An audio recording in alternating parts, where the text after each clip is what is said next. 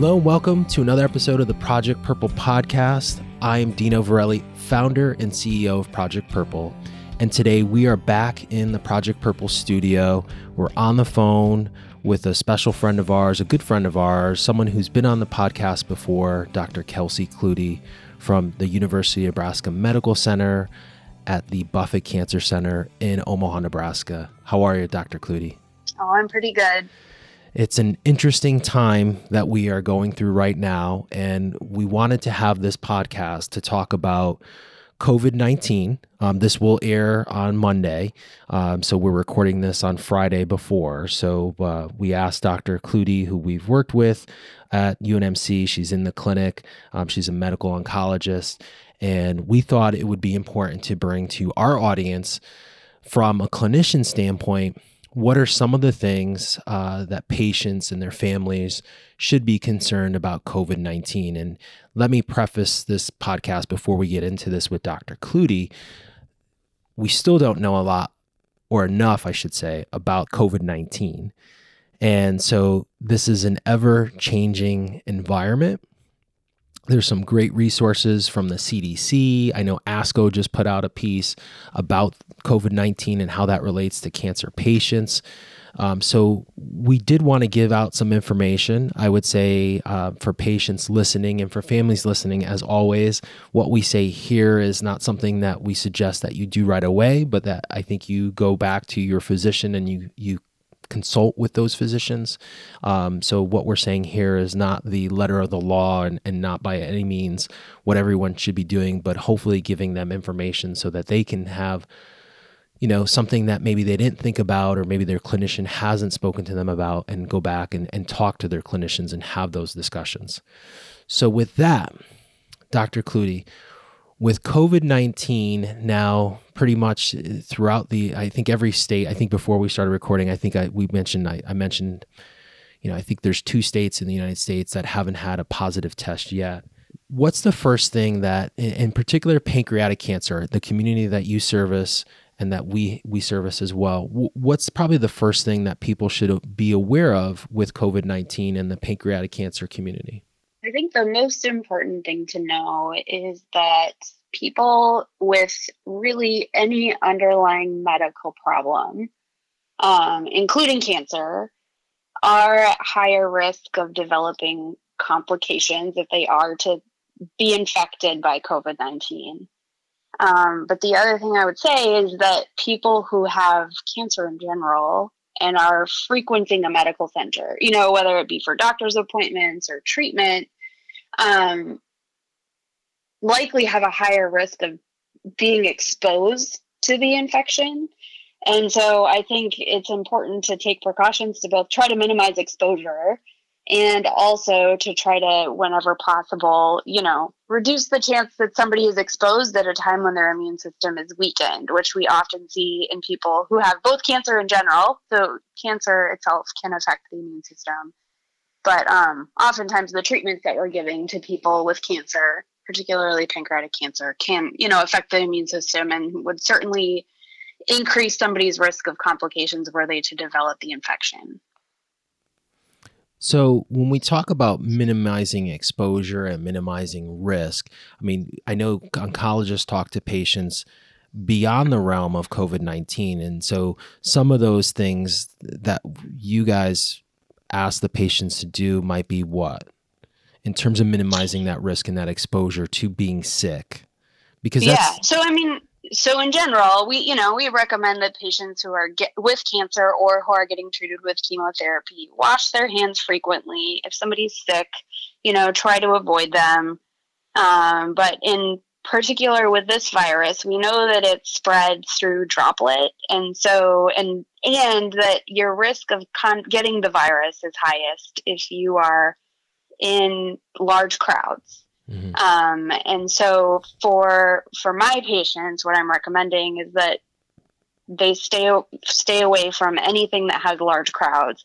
And you know, this is pretty consistent with what the CDC is recommending for the population in general. Yeah.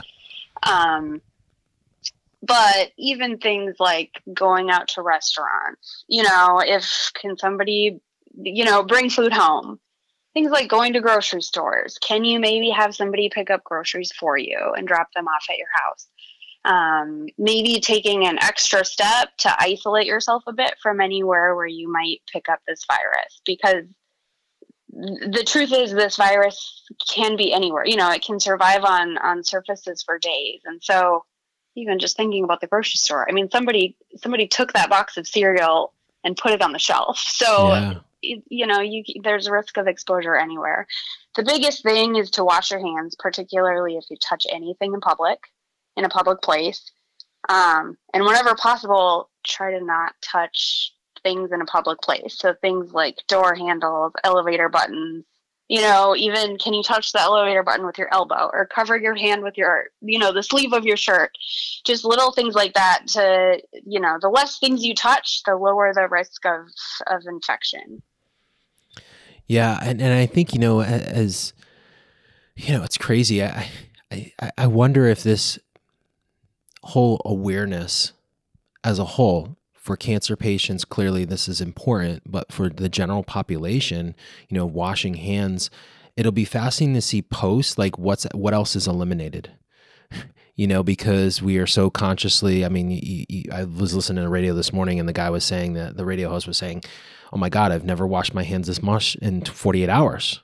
You know, but you know, this whole population now is doing this, and you know what are, what are the other pro- pros you know what are the other benefits that are going to come out of this maybe there'll be a spike in like hand lotion sales because everyone will have chapped hands which is a good thing because there wouldn't be disease spreading from you know from person to person and from being on all these things because people are sanitary which uh, you would think yeah. would be common I sense. Mean, right? Flu season may end early. Yeah. You know, this, this is going to have other implications if people want to kind of follow these these guidelines. The other, you know, the other thing I've I recommended to a couple patients yesterday is actually to maybe distance themselves from things like grandchildren, young kids, yeah. because we know that kids they get this this virus, but they don't get sick from it. So so there's no without testing, there's no way to know if a child has the virus. And this certainly happens in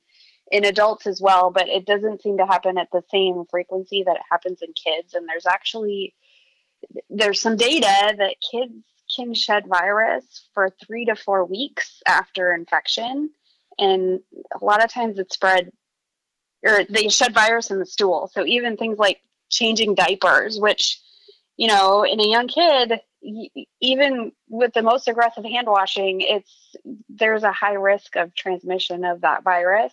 And so I think it's important for people, especially people with a weakened immune system or people with cancer or any other medical problems, um, to you know think about that. Is it yeah, I want to I want to be around my grandkids, but is is it worth the chance that I could get infected? Because if you get infected and you do have comorbidities, there is a really high rate of serious complications and even death. And so I think some of these extra measures are worth at least considering for people who, who do have a higher risk of, of complications or death from the virus.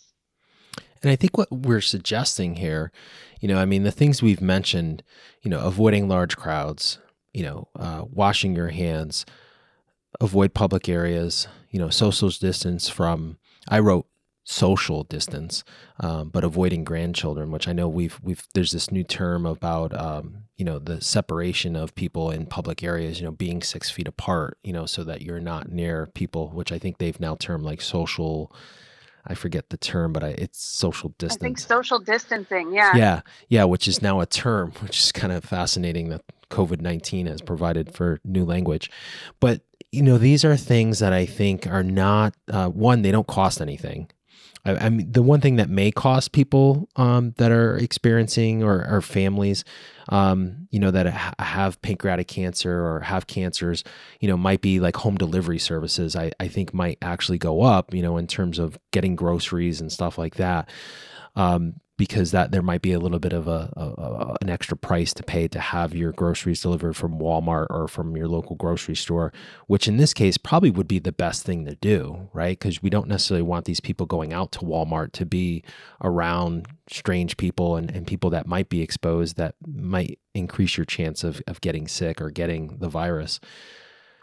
Is there also a risk, Dr. Klute, for families? So I know we talk a lot about the person battling, the person getting the chemotherapy. But should the primary caregiver, a spouse, uh, a, a, even a child possibly, or someone who we know in the family is responsible for getting this patient to and from their care or caring for them while they can't care for themselves, should they also kind of take these precautions? I think they absolutely should um, both to preserve their own health so that yeah. they can continue to, you know, to be the primary caretaker. We know that most people who get this virus don't develop what they consider to be severe infection, but severe infection is was defined as hospitalization. Um, so, you know, even people who get non-severe COVID can be sick and it might affect their ability to care for their family member. But the other reason it's really important for them to to be mindful of these precautions and maybe go the extra step is that when people do get this virus, so if you're infected with this virus, it can take 2 to 5 days before people develop symptoms. And so, you know, they could be running out to the grocery store pick up the virus, come home, you know, be preparing the food and around around the their loved one who has pancreas cancer and they could shed virus to them without ever knowing that they were sick. And so I do think in general as a population we're better off, you know, sticking closer to home, isolating a bit.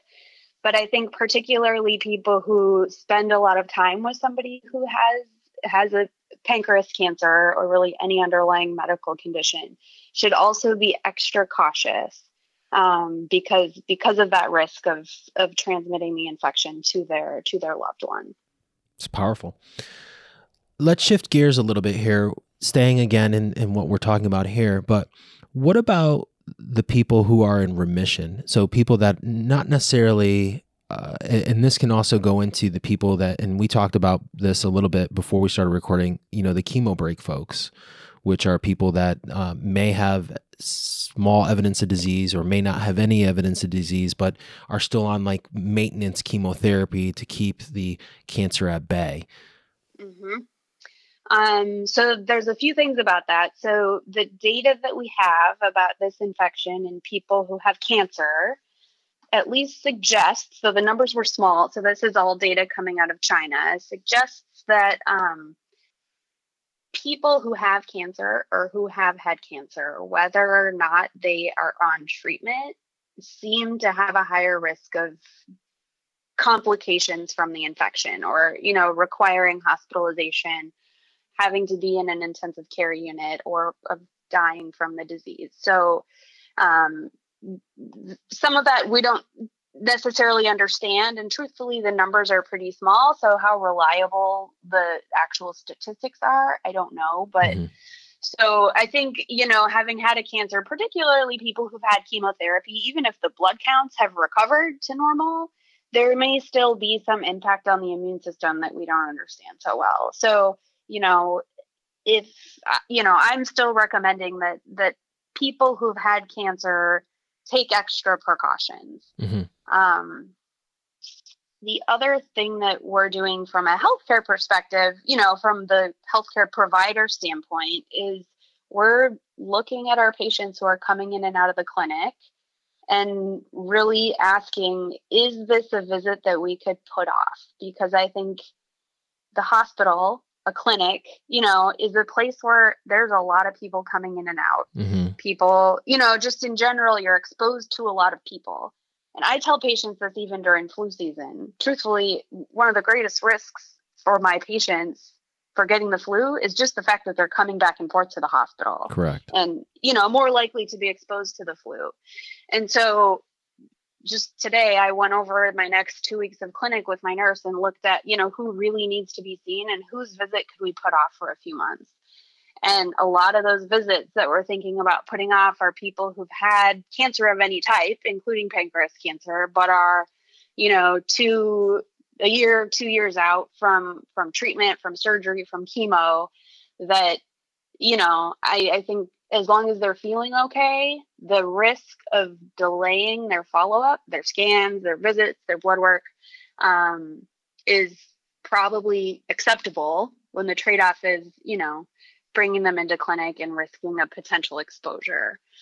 Um, the other thing I've been talking to some patients about is, you know, people who we've been talking about doing a chemotherapy break, you know, taking taking a little break from chemotherapy, whose cancer's under good control and who are maybe kind of running into a lot of side effects, particularly with low blood counts and immune system. Uh, two of my patients yesterday decided to go on a chemo break, and part of the decision, not the whole decision, but part of the decision was the fact that, you know, the next few months might be a really good time to have a robust immune system. And so they decided to go off chemotherapy, um, kind of let their body recover a little bit, but with the benefit that that their immune system may be a bit stronger than it would have been had they stayed on chemotherapy it's important message right there because I think a lot of times people, you know, rush in and, you know, or, or, sometimes they make these decisions based on you know critical events that are happening in their life whether it's you know family events and vacations that they want to take but you know this is one that right now might be a really good time you know to think about that so appreciate you mentioning that because i think that's an important message that our community should know about one thing that I've been reading about here, and this is, and the, the other thing I want to say to our audience here is this is a very fluid situation, right? You mentioned China, uh, China a bit, and the data coming out of China. I know from talking to many uh, physicians and, and scientists that you know and seeing on twitter and other places that you know it wasn't as accurate right? China hasn't been as open with all the data and italy is probably you know one country that we trust and there's been a lot of uh, different data uh, that's come out of italy. Um, so, but th- all this has been happening within the last three months. So this is a very fluid situation and things are constantly changing so we have to kind of be able to react to that as we find out that. And one thing that and and why I bring that up is because one thing that I just saw recently was, um, and I don't know if you guys have thought about this, but I want to bring it up, not to throw a hard question at you, but switching chemotherapies. And what do I mean by that is, you know, they're, they're, and with pancreatic cancer, some patients are, you know, on oral chemotherapy. And is that something that you guys have talked about maybe in the clinic there? You know as an alternative for maybe someone that we we don't want this patient population coming back to the clinic if it's required that they are on chemotherapy to maybe offer an oral chemotherapy for the time being or to change their chemotherapy regimen to an oral chemotherapy so they can stay home and kind of be isolated in you know their home and not have to worry about coming to the clinic and potentially getting sick or going out in public and getting sick yeah, it's definitely something that's come up.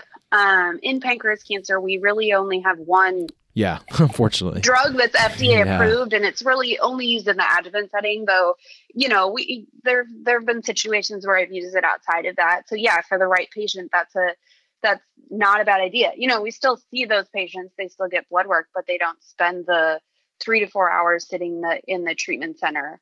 Um, so again, you, they just kind of spend less time contacting the healthcare system, yeah. which you have to imagine will decrease their risk of um, of toxicity or of not toxicity of of infection. Correct. Um, there's also, and this has kind of been a weak recommendation from some different organizations, but there are certain chemo drugs that tend to have more of um, more immunosuppressive effect on the lymphocytes, which tend to be the blood cell that helps your body defend against viral infections. And so that's kind of it's not so evidence based, but there are there are people who've talked about maybe it would be better to consider not using certain drugs drugs which might have more effect on that part of your immune system and wherever possible to switch to drugs that may you know, be harder on the neutrophils, which tend, mm-hmm. you know, tend to be more important against bacterial infection, less less important in terms of fighting a viral infection. But I think we don't know enough. And so it's hard to know, it's hard to know if that's the right thing to do for a patient, particularly if a drug's working to control their cancer. Because, you know, you you want to mitigate their risk of of developing coronavirus and having complications of that but if if you're not optimally treating their pancreas cancer then you have to worry about the implications of that as well. So it's it's it's really tricky. I, I don't envy you guys right now in this oncology space because uh, it is a you know the, I don't think we've ever seen this and and not in my lifetime and I don't know. I mean I guess people have related this to you know 1918 I guess to the Spanish flu that you know wiped out you know thousands of people but you know there's not enough data to like look back at that so I think in this this age that we're in I mean this is this is unprecedented right we've never seen yeah. this so it's it's fascinating it is. And I've actually been really, I think one interesting thing about this whole thing is, you know, there's not, there are certainly guidelines coming out from different organizations. Obviously, the C- CDC is constantly updating their recommendations for um, for the public and also for healthcare professionals. But what I found really interesting is the community on Twitter. And there's some Facebook groups, physician based Facebook groups that um, have been very proactive at sharing what their institutions have done, what their experience has been. And I think it's in a difficult time, it's inspiring to see kind of the healthcare community kind of banding together and just trying to trying to take care of everyone and share information as best we can. And I think social media has been a really, really interesting outlet for sharing that information. And I think I think more and more will come out about that. People are tracking it, and I think it's going to be an important part of the story going forward.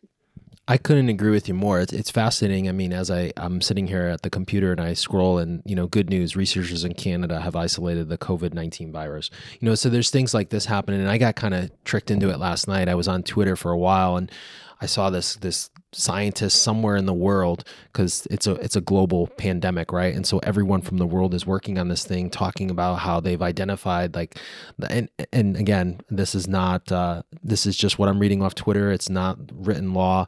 Don't know if this is accurate. I'm not a doctor, so preface that by saying this. You know, like these cytokines. It's like this cytokine collapse in the immune system. Like it's like this massive rush. And why isn't it happening in children? And there's some evidence that says it's more prevalent in males than in females right now, COVID 19 across the globe. So why is that happening? Why why are men getting sicker than than females, right? So it's just so fascinating how the world is working together really to to try to crack this thing. So it's so fascinating. Again, it's such a fluid situation. My last question, I have two more questions the the and I know with multiple like with centers and in particular with uh, oncology patients, you know, a lot of centers throughout the country, big centers have satellite places, and then they have their main cancer center.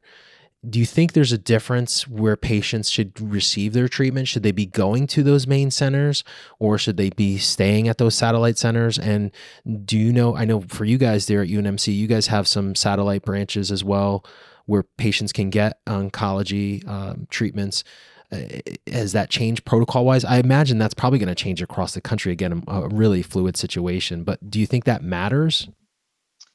I I mean to some degree yes, but I think it's probably very individualized by institution. Yeah. And so I know that um, from a UNMC perspective, you know, we have two real really two satellite locations where we where we see and treat patients. So it's not at the main campus where the hospital is.